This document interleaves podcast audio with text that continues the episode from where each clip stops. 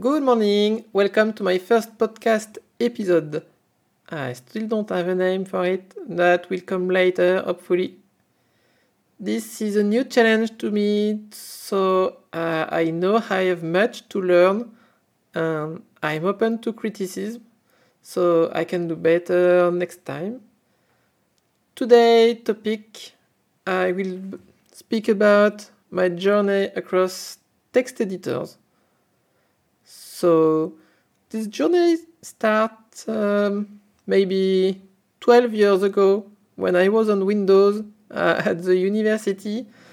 Uh, I was starting to write Python by myself before using Linux. The only choice I had at this time was Notepad, which come with uh, Windows. It was a pretty bad editor. You have no syntax highlighting, no column display, no line number display, uh, nothing. It's bad. Don't use it. Uh, I found something named SciTE with a S and C capital. It was a lot better for me. Uh, I could have um, bindings and buttons to to run defined commands like the Python interpreter uh, I remember I was writing image manipulation, like uh, inverting a picture or filters. Well, not interesting, but I started with this. Then once I start using Linux, BSD, and Solaris too, I found myself with VI and Vim.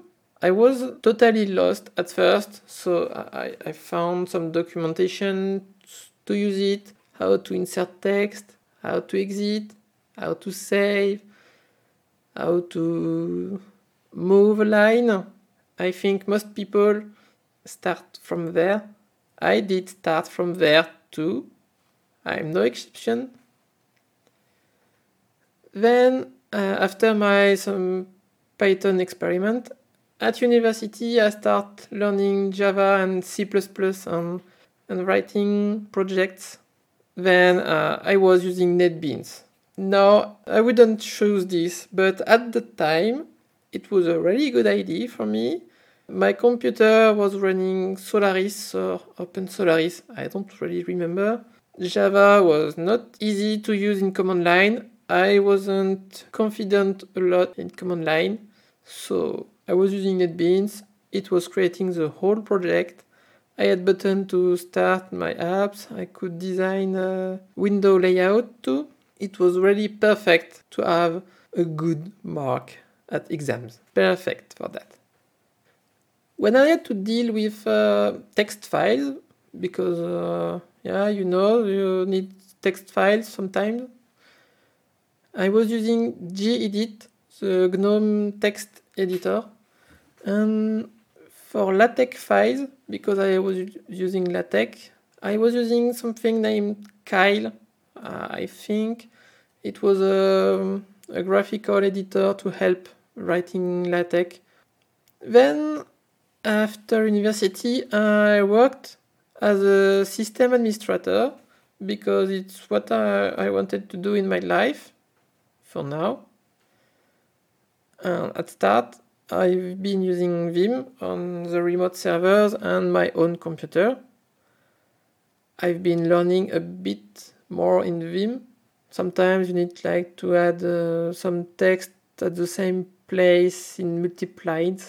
It's often named rectangular insert. That's not the thing you learn at first. Then after a few months, I've been thinking, I don't know Emacs.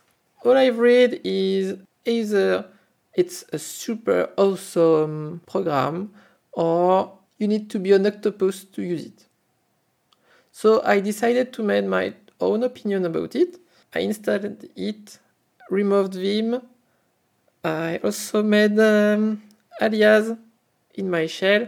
So when I was using VI or Vim, it would call Emacs instead. So I couldn't escape it. I made a small sheet of paper on the wall next to my desk. And each time I was learning a new command, very important, like how to save, how to quit, uh, how to make a copy paste. I was writing down on the sheet sheet. After a week, I was able to use Emacs. So perfect. Now I can say Emacs is a perfect text editor. But it's not only a text editor, it has also a lot of programs you can run within Emacs, the editors being one of them. For a few years, I've been using Emacs for literally everything IRC, sending emails, receiving emails, making diagrams, organize myself. Even it has been my window manager too. But then I thought it was too much and I needed to take uh, things back to normal, like one tool for one job. Of course, Emacs can do that. Emacs is like a, a Java runtime. You have a lot of programs and Emacs runs them, but Emacs run all of them within the same Emacs. If you use multiple Emacs instances, it's not really made for this at all.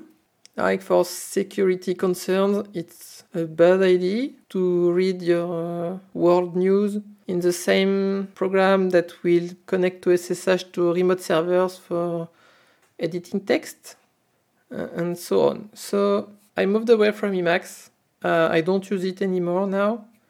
But if you like the um, Emacs text editor itself, you can also find similar editors in JED or Zile, which are lightweight text editor looking like Emacs. Now uh, I use Kakoune. Uh, I moved recently from Vim to Kakoune because uh, I, I like change. Kakoune works like Vim because it has an insert and command mode. But the whole spirit about Kakoune is using selection to run your commands. For example, in Vim, if you want to delete a word, you type D for delete, then you choose W for word. In Kakoune, you can select a word or line or what you want, and then you use D command to delete that selection. This is a bit mind blowing at first because you are not used to that, but after some time, it's so much more comfortable and logical that you first uh, select what you want to work on, then you do the command on that selection. If you want to, to learn more about Kakoune, you should visit the, the website which explains uh, everything Kakoune is. Question from the community. So, Paul Gatling asks me what do you think the role of computing should be playing in society? I think we do too much things with our computers. Like in Harry Potter, they do too much with magic. Uh, I have an example in my head where some character use magic to set up a table and then someone say uh, maybe it's easier if you just take the fork and put it on the table. So we don't need computers absolutely for everything. Sometimes you can just take a, a notepad and a pen. Um, it will be so much more comfortable, easier, ecological too. One major problem, in my opinion, for now is that people should be taught how a computer works. So you remove that magic factor and maybe some basics programming skills wouldn't harm too. I've met too many people who have no clue about their computer, which they use daily at work and then at home. They rely on the IT team which uh, do black magic to fix the stuff. So some education is needed here.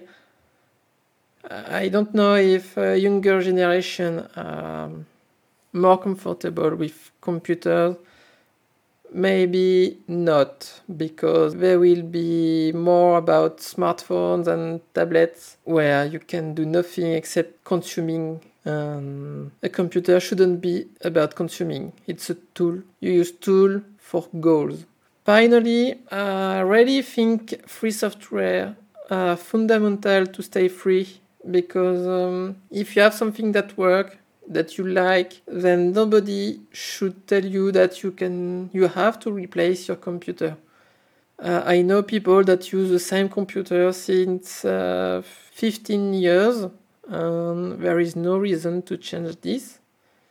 With open source, you can uh, continue to make your own stuff to work on an up-to-date system. So, for example, if someone has an old Apple Power PC computer, you can still do recording your voice, sending mails, watching video, listening to music, um, everything uh, using modern hardware for, in USB, for example.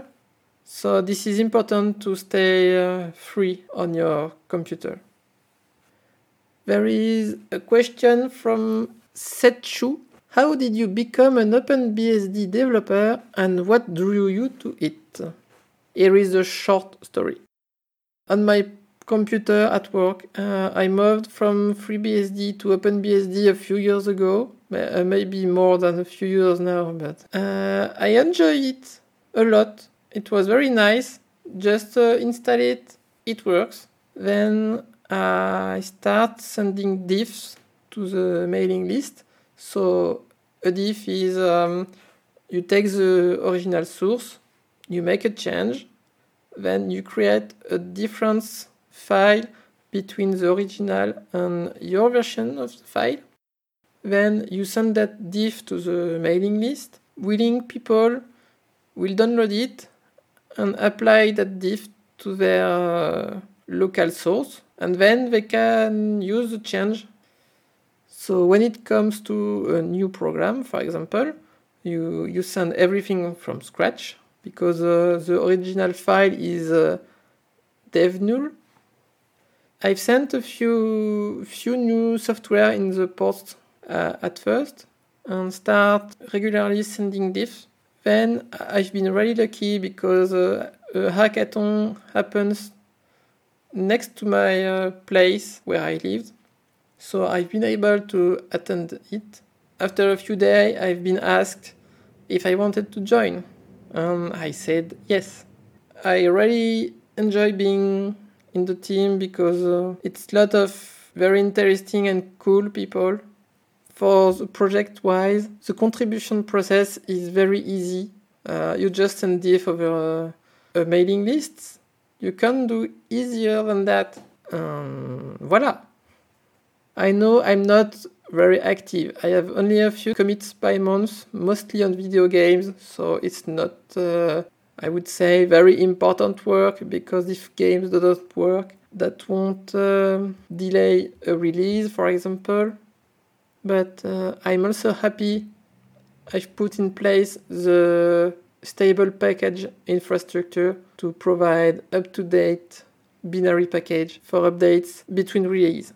This was a criticism. I've read too much on IRC, and people were complaining a lot that OpenBSD was advertising itself as secure, but you had no package updates at all.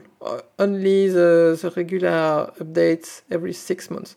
It's been like one year now that uh, stable package are available, and I'm very happy to see it works flawlessly. It gets delivered in time every time, so I'm happy to have uh, bring something to the project and that it benefits everyone. This concludes the first episode. So thank you for listening to me, and I hope to see you next time.